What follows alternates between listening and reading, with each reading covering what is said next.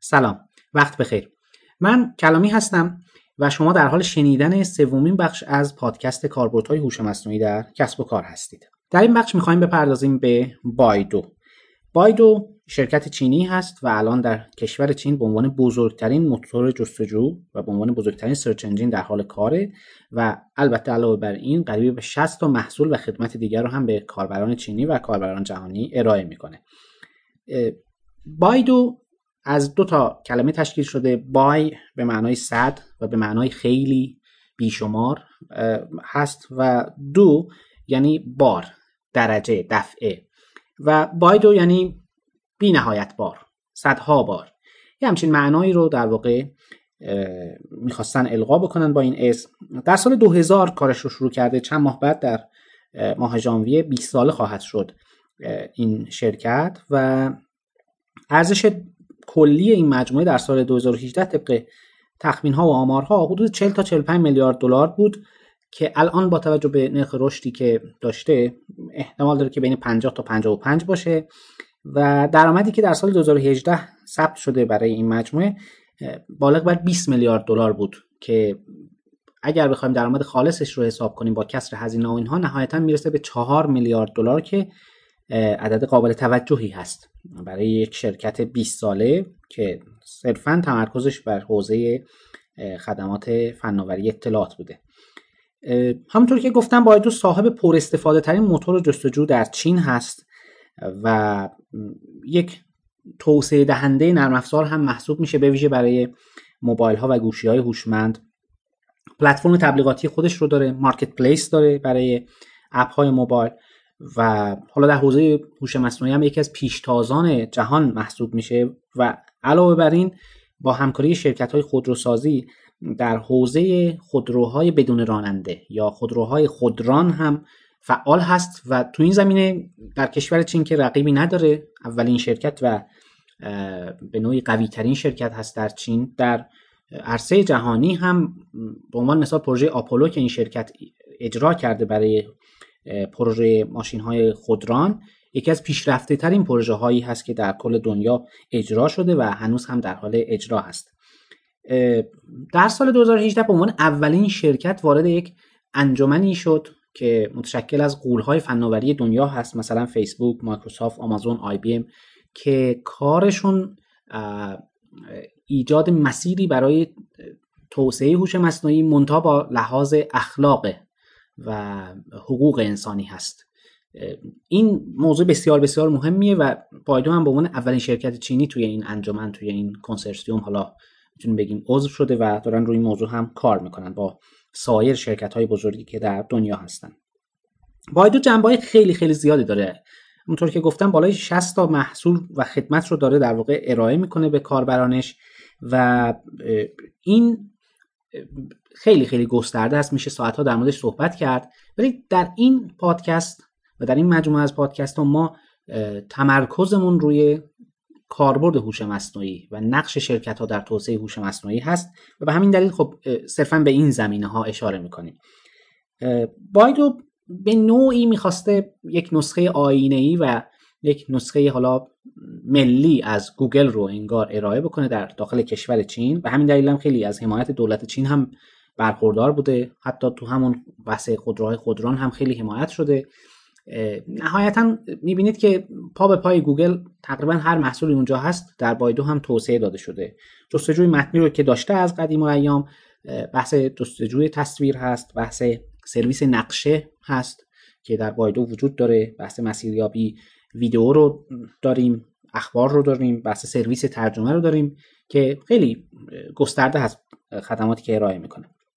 ولی تو همه این بخش ها چه جستجوی متن باشه تصویر باشه ویدیو باشه نقشه باشه در همه اینها اگر یک شرکتی می‌خواد تجربه کاربری خوبی رو رقم بزنه باید از هوش مصنوعی کمک بگیره. چه برای یافتن و پالایش اطلاعاتی که بالاخره در سطح وب هستن و چه برای ارائه اونها.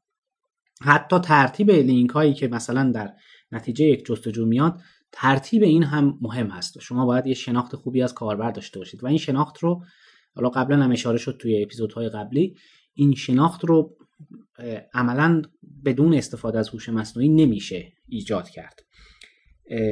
یه فرصت ویژه‌ای که شرکت های چینی داشتن و خیلی کمک کرده به این شرکت ها که رشد بکنن به ویژه به بایدو خیلی کمک کرده اینه که یه مارکت بسیار بزرگی رو خود کشور چین داره. بیش از 800 میلیون نفر یوزر داره که به اینترنت متصلن.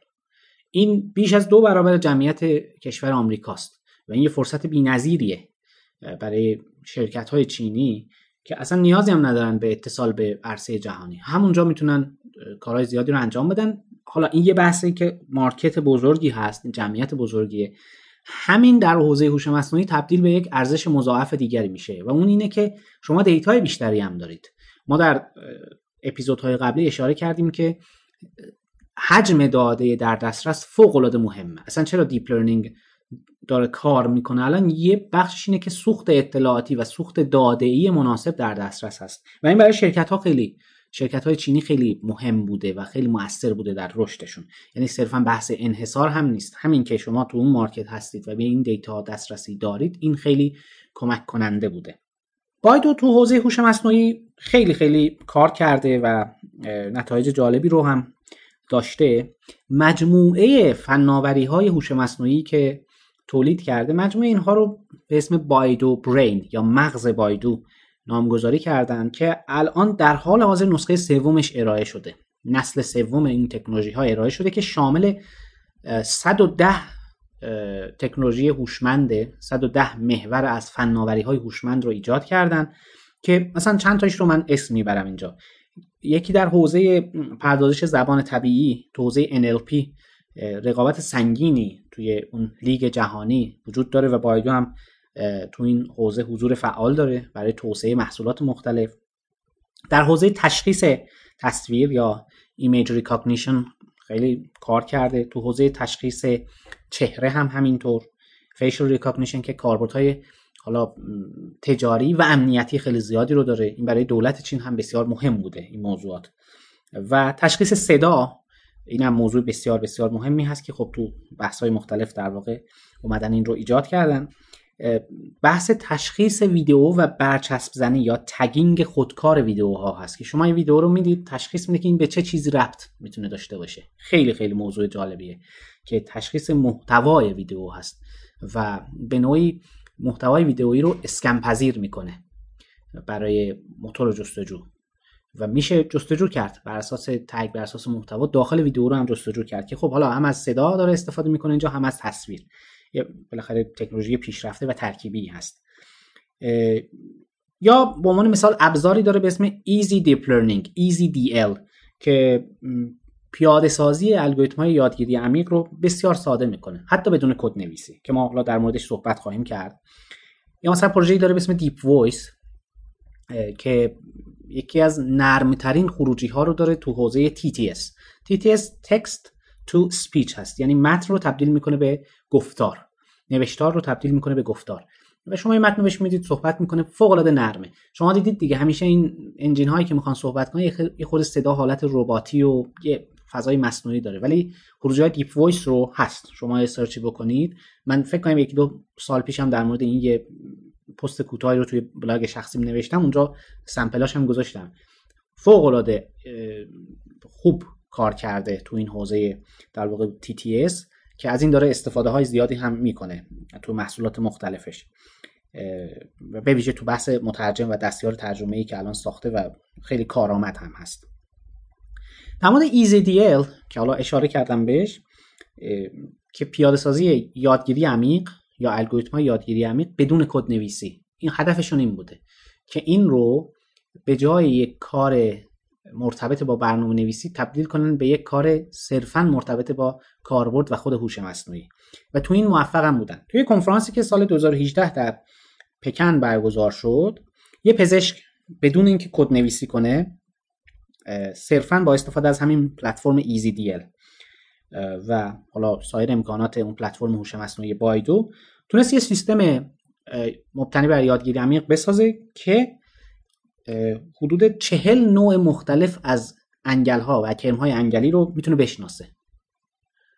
خیلی جالبه. یه کاربرد کاملا درمانی و پزشکی حداقل تو حوزه تشخیص با deep learning بدون کد نویسی و کی اینو ایجاد کرده؟ یه پزشک. که فقط کافیه بدونه که هوش مصنوعی حدودا چیکار داره می‌کنه و چه امکاناتی داره. نیازی به کد نویسی نداره. این سیستم الان سیستمی که اون سال توی اون کنفرانس ایجاد شده الان داره استفاده میشه. و حالا جستجویی بکنید بالاخره هست میشه تو اینترنت پیدا کرد که چی بوده و به چه شکلی بوده. نتایج خیلی جالبی هم داشته. اینجا چند تا چیز مطرح میشه که خیلی دوست دارم به این یه اشاره مختصری بکنیم و ازش عبور بکنیم. یکی اینکه ببینید آینده برنامه نویسی این چیزی که الان می‌بینیم احتمالا نخواهد بود. اولا با ظهور فناوری های جدید در حوزه هوش مصنوعی ما شاهد توسعه الگوریتمایی خواهیم بود که خودشون کارشون برنامه نویسیه یا یک جورایی متا پروگرامینگ یعنی برنامه هایی که برنامه می نویسن و می‌دونید الان یه بخش زیادی از کارهای برنامه نویسی ما یه سری روتین هایی رو داره که حالا با ارائه یه سری از این فریم ها کار سبکتر شده. ما مثلا خب 20 سال پیش بعضی از این فریم ها نبودن و کار واقعا سخت بود. شما یه بخش خیلی حالا چرکی از کارهای کد نویسی هم بود که اینا رو باید خودتون انجام می‌دادید صفر تا صد. ولی الان نه. با این فریم ها به ویژه تو حوزه بالاخره وب چه بک چه فرانت اند تو حوزه برنامه‌نویسی موبایل. همه اینها به مدد فریم ها کار خیلی خیلی ساده تر شده. ولی همین هم یواش یواش داره تبدیل میشه به یک کار روتینی. و یه بخش نوآورانه داره. بله اون یه بحث دیگری هست. ولی یه بخشی هم هست که اینو احتمالا ماشین ها و کامپیوترها و الگوریتما بهتر و سریعتر از انسان بتونن انجام بدن. لذا آینده برنامه نویسی که صرفا یه حالت سیمبندی و وایرینگ هست. و بحث خیلی فرق زیادی. حالا امیدوارم برنامه نویس ها دلگیر نشن. من خودم هم اگه به نوعی بپذیرن برنامه نویس محسوب میشم. ولی بالاخره هست دیگه. این انذار و این هشدار باید داده بشه نسبت به آینده. اگر کسی هست که کارش نوآورانه نیست و صرفا یه جور سیمبندی هست و در اغلب اوقات مشغول تایپ فقط نه طراحی خلاقانه یه همچین شغلی احتمال داره ده 15 سال بعد دیگه در دسترس نباشه. اما از اون طرف بله اینکه الگوریتم های متنوعی طراحی بشن و دیزاین بشن و خود کامپیوترها کمک کنن به پیاده سازی اینها اون می‌تونه آینده مناسبی برای بحث برنامه نویسی باشه. لذا مهارت برنامه نویسی حالا خواهد مون نمیگم از بین خواهد رفت ولی کوچ خواهد کرد به یه لایه های خیلی بالاتری که نیاز به خلاقیت خیلی خیلی زیادی هم داره اونجا.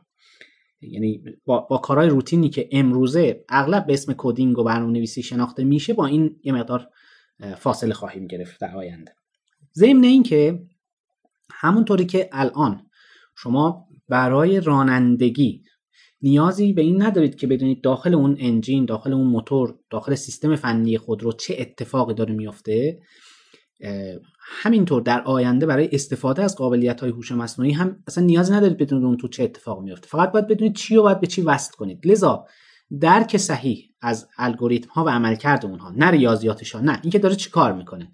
مثلا یه پیچی باشه پیچ مثلا چارگوش باشه چارسو اصطلاحا و یه پیچگوشتی تخت و یه پیچگوشتی چارسو هم باشه به هر کسی الان اینو نشون بدید خب می‌دونه که بله اینو باید ابزار مناسبش اینه که از پیچگوشتی چارسو بیاد استفاده کنه برای باز کردن این. این یه هندسه داره. یک چیزی داره که با اون میشه اینو تشخیصش داد. و این موضوع در حوزه هوش مصنوعی هم به وجود خواهد اومد. ابزارهایی مثل EasyDL و کارهایی که حالا دیگران هم تو این حوزه ها انجام دادن با توسعه فریم های مختلف نهایتا مثلا می‌تونن یه پزشک رو یک مدیر رو یک کارشناس marketing رو قادر بکنن که بیان هوش مصنوعی رو برای کار خودشون بدون دانش برنامه نویسی سیم بندی کنن و یک چیزی بسازن که اون کار مورد نظر رو براشون انجام بده فقط باید بدونن که من به این بلوک به این سیستم چی باید بدم و چی باید تحویل بگیرم. این دانش رو داشته باشن دیگه مهم نیست که داخل اون چه اتفاق میفته این وایرینگ مهمه. و شما می‌بینید دیگه الان مثلا استودیوهای مختلفی هستن تو نرم مختلف که شما یک گرافی رو طراحی می‌کنید از یک شبکه عمیق و, و این گرافه ساختارش توسط شما طراحی میشه. ولی دیگه بقیه کارش اون فریم داره انجام میده. این رویه مرسومی شده دیگه خیلی کم پیش میاد که یه نفری مستقیما بره و مثلا الگوریتم ترینینگ رو بره خودش توسعه بده و تغییر بده. به عنوان یه یوزر نه ما معمولا درگیر این مسائل نمیشیم. و یه بخش یه برنچ خاصی از برنامه نویسی هم به نظر من ایجاد شده و خواهد شد توسعه داده خواهد شد و اونم توسعه زبانهای مخصوص یه حوزه هست. شما شاید یه سری زبانهای برنامه نویسی حالا یه مقدار خیلی هم پیچیده نخواهد بود یه مقدار ساده تر هم خواهد بود ولی مخصوص یه حوزه خواهد بود که بهش اصطلاحا می‌تونیم بگیم Domain Specific Language DSL که این موارد مثلا شاید برای حوزه پزشکی برای تشخیص پزشکی ما یک زبان داشته باشیم. با یک سری کیورد های خیلی خاص که این زبان لزومی نداره زبان متنی باشه. می‌تونه یه زبان ویژوال باشه. یعنی شما به جای اینکه بنویسید برنامه ها رو برنامه ها رو بکشید ترسیم بکنید. که همین چیزی هست که اشاره کردم. یعنی شما یک گراف رو یک سیستم رو طراحی می‌کنید که می‌دونید چه ورودی بهش قرار بدید و چه خروجی رو باید انتظار داشته باشید ازش. و, و این آینده در واقع توسعه هوش مصنوعی آینده مهارت برنامه نویسی همه اینها به همدیگه گره خوردن. و یه بخشی از مشاغل شامل حتی برنامه نویسی در امان نخواهد بود از دست هوش مصنوعی. و مجبور که کوچ کنید به یه جای دیگری که هنوز دست ماشین ها و الگوریتم ها به اونجا نرسیده و اون کجاست؟ جایی که خلاقانه باید فکر کرد و کار کرد. بعد از این موضوع که رد بشیم نهایتا این برای خود من هم خیلی جذاب هست که یواش یواش پای هوش مصنوعی به زندگی عمومی افراد هم باز میشه. به حوزه عمومی. و افراد همونطوری که دکوراسیون خونهشون رو می‌تونن تغییر بدن می‌تونن دکوراسیون نرم افزاری و به نوعی کارکرد ابزارهایی که در اختیار دارن این رو هم تغییر بدن. این هم یکی از چیزهایی هست که توی دهه های آینده محقق خواهد شد و خیلی جالب و لذت بخشه به همین دلیل داشتن یه درک عمومی از اینکه هوش مصنوعی چیه خیلی خیلی موضوع مهمیه. و این که اصلا اولا نترسیم ازش ثانیا بدونیم این داره چی کار می‌کنه. هیچ فرقی واقعا با برق نداره. برق چجوری کار می‌کنه؟ حدودا اینو باید بدونیم که این دو شاخه چیه این پریز چیه اون فیوز چیه. در این حد دانش عمومی حداقل داشته باشیم توضیح هوش مصنوعی. که خب یه خورده پیچیده هست ولی به نظر من قابل انتقال به عموم مردمه. یکی از حوزه‌ای هم که بایدو توی اون خیلی خیلی رشد کرده. ماشین های خودران هستن و گفتم به عنوان برترین شرکت در چین شناخته میشه الان تو حوزه ماشین های بدون راننده خودروهای بدون راننده که توی سال 2019 تست های موفقیت آمیزی از این محصولات بایدو تو این حوزه انجام شده. خیلی خوبم بوده از به نوعی آزمایش ها و اینها نتایج خوبی هم گرفته شده و میشه گفت که اون اولین تلاش ها برای ایجاد ماشین های بدون راننده توسط بایدو نتیجه داده. و طبق برنامه‌ریزی هایی که داشتن اینا قراره که تا سال 2021 به تولید انبوه برسونن این رو. تست های جاده ای بگیرن به تولید انبوه برسونن. حالا نمی‌دونم بتونن اینو عملیش کنن یا نه. این مقدار بلند پروازانه هست. ولی پیشرفت خوبی رو داشتن. که حالا مشارکتی که بایدو با شرکت هیوندا و فورد داشته تو این حوزه و تستایی که گرفتن گزارش های رسمیش هست میشه حالا یه سری مقالات منتشر میشه یه سری گزارش ها و ریپورت ها منتشر میشه تو اینها و نتایجی که حالا گرفتن خیلی جالبن و میشه فکر می‌کنم که امیدوار بود که احتمالا تو همون 2021 حالا نه تولید انبوه ولی به یک مقیاس مناسبی بتونن کارشون رو برسونن و نتیجه بگیرن. پروژه آپولو رو که اینا رو اندازی کردن گفتم از هیوندا و فورد کمک گرفتن و روی خودروهایی که ساخته شدن توسط فورد و هیوندا این موارد رو اضافه کردن و نتیجه های خوبی رو هم گرفتن. در همین سال 2019 تستایی رو انجام دادن و خیلی امید بخش بوده. هوش مصنوعی مهمترین معلفه خودروهای خودران هست. ماشین که بوده اون نیروی محرکه و این مسائل سخت افزار کار بوده. اون چیزی که اینجا می‌خوان توسعه بدن حالا در کنار سخت افزارهای جدید مثل سنسورها و اینا بحث نرم افزاری موضوع هست و استفاده از همون اطلاعات سنسوری برای تصمیم گیری این خیلی موضوع مهمیه. مغز کار هست همین. به خاطر همین یکی از بهترین و اساسی ترین کاربردهای هوش مصنوعی همینه و به خاطر همین این رو به نوعی با اولویت بیشتر بین کارهای بایدو داریم به صورت مستقل بررسی می‌کنیم.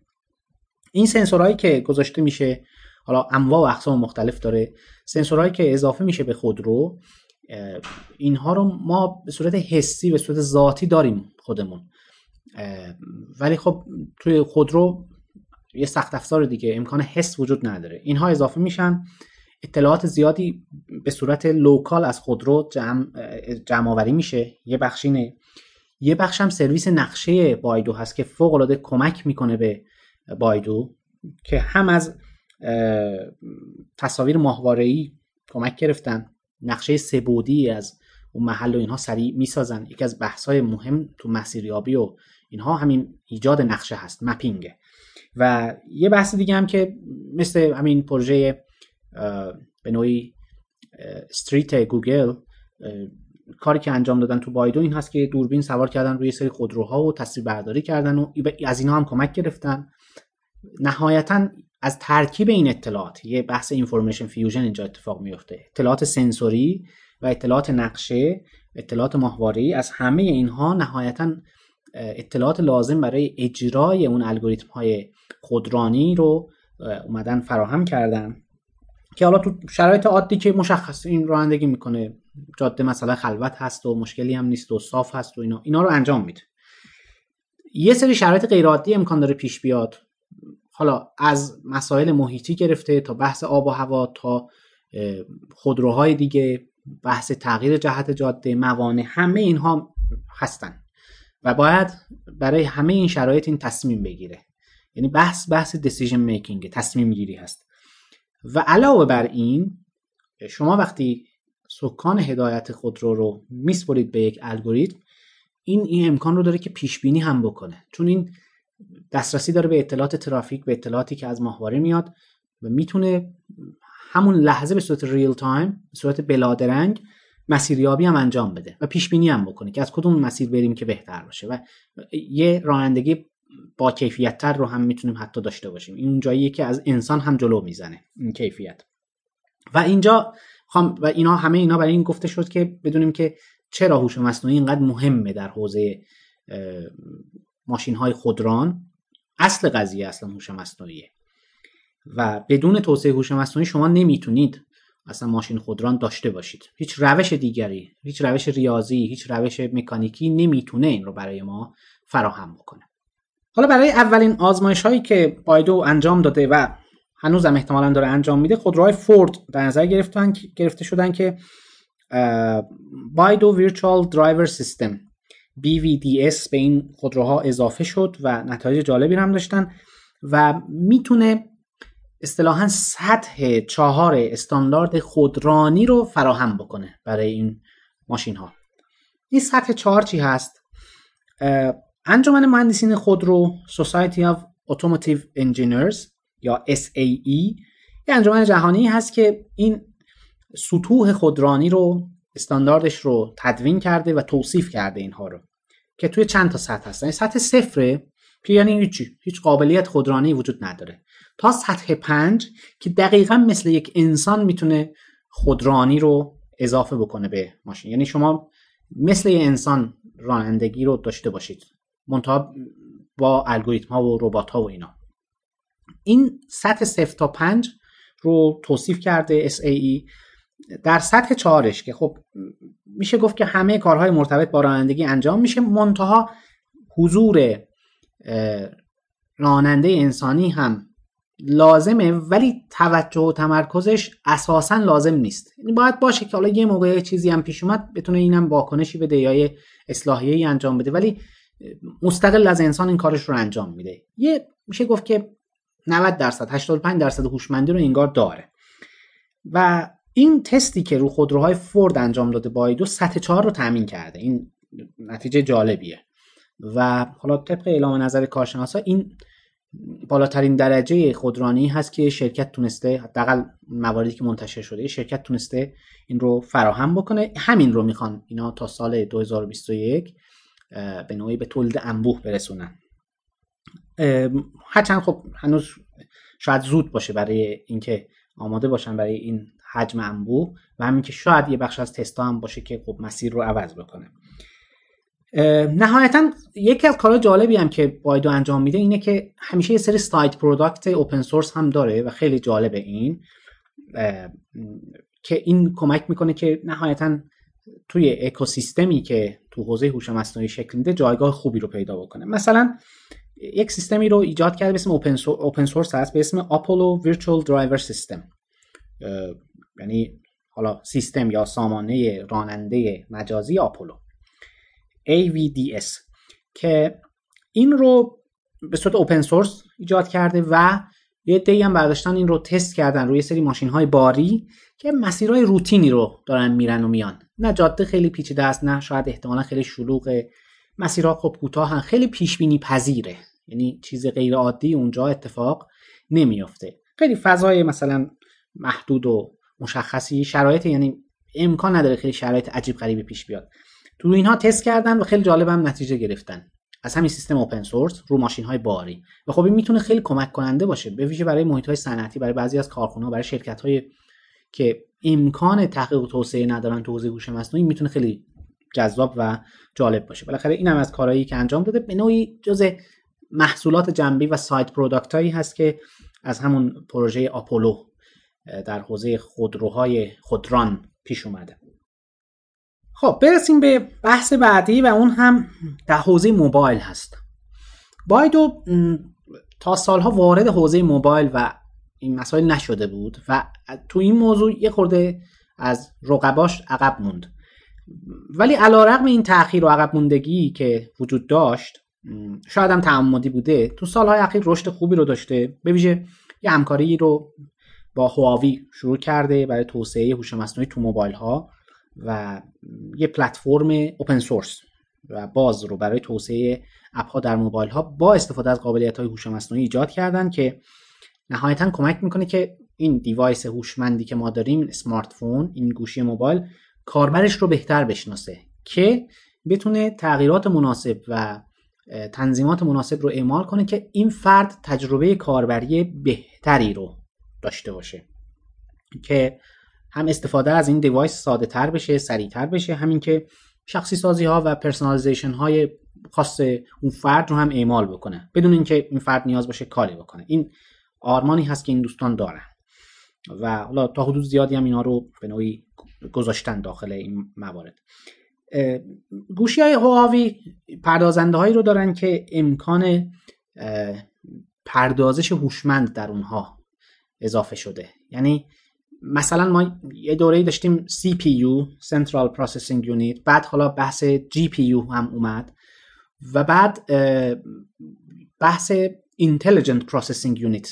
IPU هم مطرح شد که این رو حالا یا به عنوان یه واحد مجزا یه واحد ادغام شده در CPU ما می‌بینیم الان در دیوایس های مختلف اضافه میشه که هواوی تو این حوزه کارهای جالبی رو انجام داده و توسعه داده. بحث این هست که از همین سیستم استفاده کنن برای اینکه الگوریتم ها بهتر اجرا بشن و سریعتر بتونن جواب بدن. چرا؟ برای اینکه معماری سخت افزاری NPU طوری هست که مثلا برای محاسباتی که لازمه برای training یا اوالیویشن یک شبکه عصبی برای اینها بهتر عمل می‌کنه.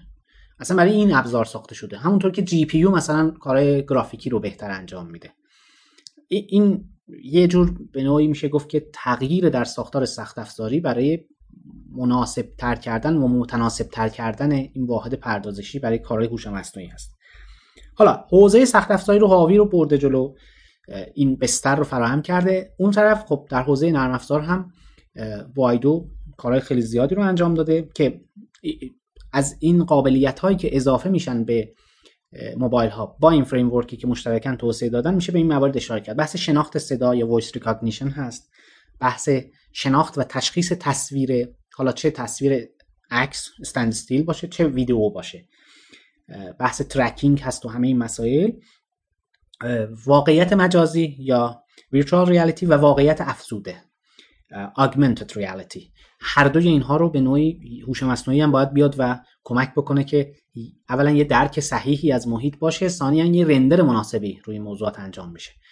حالا این دوتا موضوع تکنولوژی هایی هستن که ما در دهه پیش رو خیلی از اینها خواهیم شنید و یه بخش زیادی از صنعت آموزش صنعت مالتی مدیا و خیلی مسائل دیگه با همین VR و AR زیر رو خواهد شد. همین الانش هم می‌بینیم اثراتش رو. تو ترجمه میشه کمک گرفت. چون NLP دیگه تبدیل بشه به یک ماژولی که حالا یه بخش از محاسباتش ابری داره انجام میشه یه بخشش هم local انجام میشه. همین بحث IPU می‌تونه کمک بکنه که این بحث ترجمه سریعتر و بهتر و دقیقتر انجام میشه و اگه لازم شد به روزرسانی هم انجام بشه می‌تونه کمک بکنه به این موضوع. خلاصه این مسیری که در آینده برای برنامه نویسی حوزه موبایل خواهیم دید این رو هم تغییر میده و این این یه موضوع نیست که فقط هواوی و بایدو براش تلاش می‌کنن. نه اصلا این یه رقابت بزرگ بین شرکت ها و قول های بزرگ دنیا مثل اپل مثل سامسونگ. و اینا رقابت خیلی خیلی نفسگیری رو با هم دیگه تو این حوزه دارن. و خیلی از این موضوعات خواهیم شنید. و کسانی که تو حوزه برنامه‌نویسی موبایل و توسعه اپ های موبایل دارن کار می‌کنن این آمادگی رو باید داشته باشن که هر موقع لازم شد و هر موقع در دسترس بود سریعا بتونن هوش مصنوعی رو به اپ هاشون مواردشون اضافه بکنن. ولو در حد یک ریکامندر سیستم. چون این اگر اضافه نشه خیلی ساده. تجربه کاربری تجربه کاربری حالا کهنه outdated خواهد بود. و موضوع بسیار مهمیه. این یه بخششه. بخش دیگرش همین هست که اساسا مسیر توسعه نرم افزار حالا گفتم هم چند دقیقه پیش توی بخش قبلی مسیر توسعه اپلیکیشن های موبایل هم با این موضوع تغییر خواهد کرد. که این موضوع بسیار مهمیه. به نظر من باید براش آماده بود. یکی دیگه از مباحثی که بایدو براش خیلی کار کرده و نتایج خوبی هم گرفته سیستم ترجمه آنی بایدو هست که حالا هم به شکل نرم افزاری در دسترسه و هم یک دیوایسی رو دستگاهی رو ساخته به صورت همراه که قادر به ترجمه سریع و آنی چند تا زبان هست. فعلا حالا انگلیسی و چینی ماندارین و ژاپنی رو پوشش داده. و خب در همین حدش هم خیلی خوبه. تو صنعت توریسم تو مکانهای عمومی تو رستوران ها تو هتل ها جاهای مختلف می‌تونه استفاده بشه و بازار خیلی بزرگی رو داره. و ولی خب پرفورمنس خیلی خوبی هم داشته. خیلی محصولی هست که به نظر می‌رسه محصول آینده داریه و دارن روش کار می‌کنن که زبانهای بیشتری رو هم کاور بکنن. ولی با همین فکر می‌کنم بخش زیادی از market رو می‌تونه به خودش اختصاص بده. محاسباتی که برای این سیستم ترجمه دارن در فضای ابری انجام میشه. یعنی اینطوری نیست که روی همون device انجام میشه چون کششش رو نداره. چون الگوریتم های یادگیری عمیق پیچیده ای ایجاد شدن که محاسبات پیچیده ای هم هست ضمن اینکه نیاز به بروزرسانی و نگهداری و اینها داره که device ها فعلا از نظر سخت افزاری ظرفیت این موضوع رو ندارن. چون اگر بخوان این کار انجام بدن هزینه device میره بالا. حالا ما پیشتر در جایی که به اپل خواهیم پرداخت اونجا خواهیم دید که یکی از مواردی که به نوعی برای اپل نمی‌دونم حالا مثبت تلقی میشه یا منفی ولی خب باعث میشه که device های اپل گرونتر بشن. بحث اینه که خیلی خیلی تاکید دارن پردازش با قدرت بالا متمرکز روی همون device باشه. چرا؟ چون به خاطر اون سیاست هایی که دارن در موضوع data و اینها خیلی راغب به فضای ابری نیستن. و این باعث میشه که device ها حتما باید قوی تر باشن و خب باعث میشه که گرونتر باشه حالا خود اپل هم دوست نداره شاید محصولاتش قیمتش بیاد پایین. ولی اگه بخواد این کارو بکنه یه مانع بزرگ خواهد داشت. و اون این توان به نوعی محاسباتی متمرکزه. برعکس توی سیستمی که بایدو توسعه داده این حالت به نوعی توزیع شده هست. حالت distributed computing و فضای ابری داره اتفاق میفته. و نگهداری و توسعه و update همچین محصولی هم خیلی می‌تونه به نوعی ساده تر باشه. و خیلی این یکی از مواردی که بایدو توش خوب کار کرده از Deep Voice اینجا استفاده کرده برای اینکه خروجی نرمتر و بهتری رو داشته باشه. در کل و در مجموع چیزی که اینجا دیده میشه اینه که تو حوزه NLP به طور خاص بایدو و تو حوزه صدا خیلی نتایج خوب و درخشانی رو گرفته که نمونهش حالا همین سیستم ترجمه آنی هست که اینها ارائه کردن. جمعیت چین همونطور که گفتیم یکی از مواردی هست که خیلی کمک کرده به شرکت های چینی به ویژه بایدو برای اینکه بتونن رشد بکنن. یه بخش خوب بازار بزرگی اینو اشاره کردم و این حدود 800 میلیون نفر 850 میلیون نفری که آنلاینن اینها داده زیادی رو فراهم کردن. و می‌دونیم که سه ضلع مهم اثر بخشی deep learning یه بخشش سخت افزار این کامپیوترها و توان پردازشی هست یه بخشش نرم افزاره که اینم دارن توسعه میدن. ولی بخش مهمش که سوختش داده ها هستن. و واقعیت اینه که توی قرن گذشته که براش حالا دو تا جنگ جهانی هم ایجاد شد و جنگ ها تو جاهای مختلف دنیا بود اغلب اینها با انگیزه سوخت و نفت بوده. سوختی که در عصر حاضر ما داریم دیگه نفت نیست داده هست اینم سوخته. و اگر جنگی هم باشه حالا الزاما هم جنگ نظامی نیست شاید جنگ سایبری باشه شاید جنگ تجاری باشه. اگر هم باشه برای تصاحب دیتای بیشتره. و البته یه منبع دیگه که من باز قبلا اشاره کردم تمرکز بیشتر. چون هر جایی که کاربر متمرکز باشه دیتاش هم همونجا هست. و اونجا بیشتر کار می‌کنه و بیشتر دیتا و سرنخ و کلو دست شرکت ها میده که بتونن شناخت بهتری داشته باشن که بتونن توسعه محصول هوشمندتر و متناسب با اون فرد رو داشته باشن. اینا همه نهایتا اگه بخوایم جمع بندی کنیم ما رو به این نتیجه میرسونه که جایگاهی که نفت در قرن بیستم داشت دیتا و داده در قرن بیست و یکم داره و هر دو هم سوختن. اون device های artificial power ما رو به نوعی می‌برد جلو. سوخت نیاز مورد نیاز برای سخت افزار ما بود. برای ایجاد توان ماهیچه‌ای مصنوعی نفت کارش اینه. ولی این یکی دیتا سوخته برای مغزهای مصنوعی ما. و تا مدت ها فکر می‌کنم که این موضوع خواهد موند. نفت خیلی سریع مطرح شد خیلی هم سریع جاش رو به دیتا داد. ولی تا سالها تا قرنها ما خواهیم دید که دیتا اصلی ترین دارایی خواهد بود و اصلی ترین رقابت هم برای تصاحب بیشتر دیتا خواهد بود. تو همچین وضعیتی حضور شرکت در چین و بومی بودنش و فضای حالا نسبتا انحصاری هم که ایجاد میشه توسط حکومت چین و این مسائل اینا می‌تونه کمک کننده باشه به شرکتی که رشد بکنه و از این فرصت بی‌نظیری بهره بگیره و این خیلی خوبه که مثلا بایدو نمونده در حد همون انحصار. خودش رو رشد داده و توسعه داده و تبدیل شده به یکی از پیشروها در عرصه جهانی. یه موقع از شما توی انحصاری می‌بینید که یه نفری تو همون حدودش هم باقی مونه رشد هم نمیده خودش رو. ولی این موقع است که نه به اون میزان قانع نیست و رشد می‌کنه و خیلی ارزشمنده به نظر من. یعنی نباید به خاطر اینکه یه فضای انحصاری بوده تلاش های بایدو رو هم نادیده گرفت. چون فوق العاده دارن کارهای خوبی رو انجام میدن. مثل آمازون بایدو یکی از کارهایی هم که انجام داده یه جور اجاره دادن قابلیت های پردازش هوشمند هم بوده. سرویس هایی رو حالا تحت عنوان بایدو برین داره ارائه می‌کنه به کسب و کارهای دیگه که حالا یا کوچیکن یا بزرگن ولی امکان R&D ندارن برای این موضوع. تحقیق و توسعه تو این حوزه براشون سخت یا به نوعی غیر ممکنه بعضی وقتا.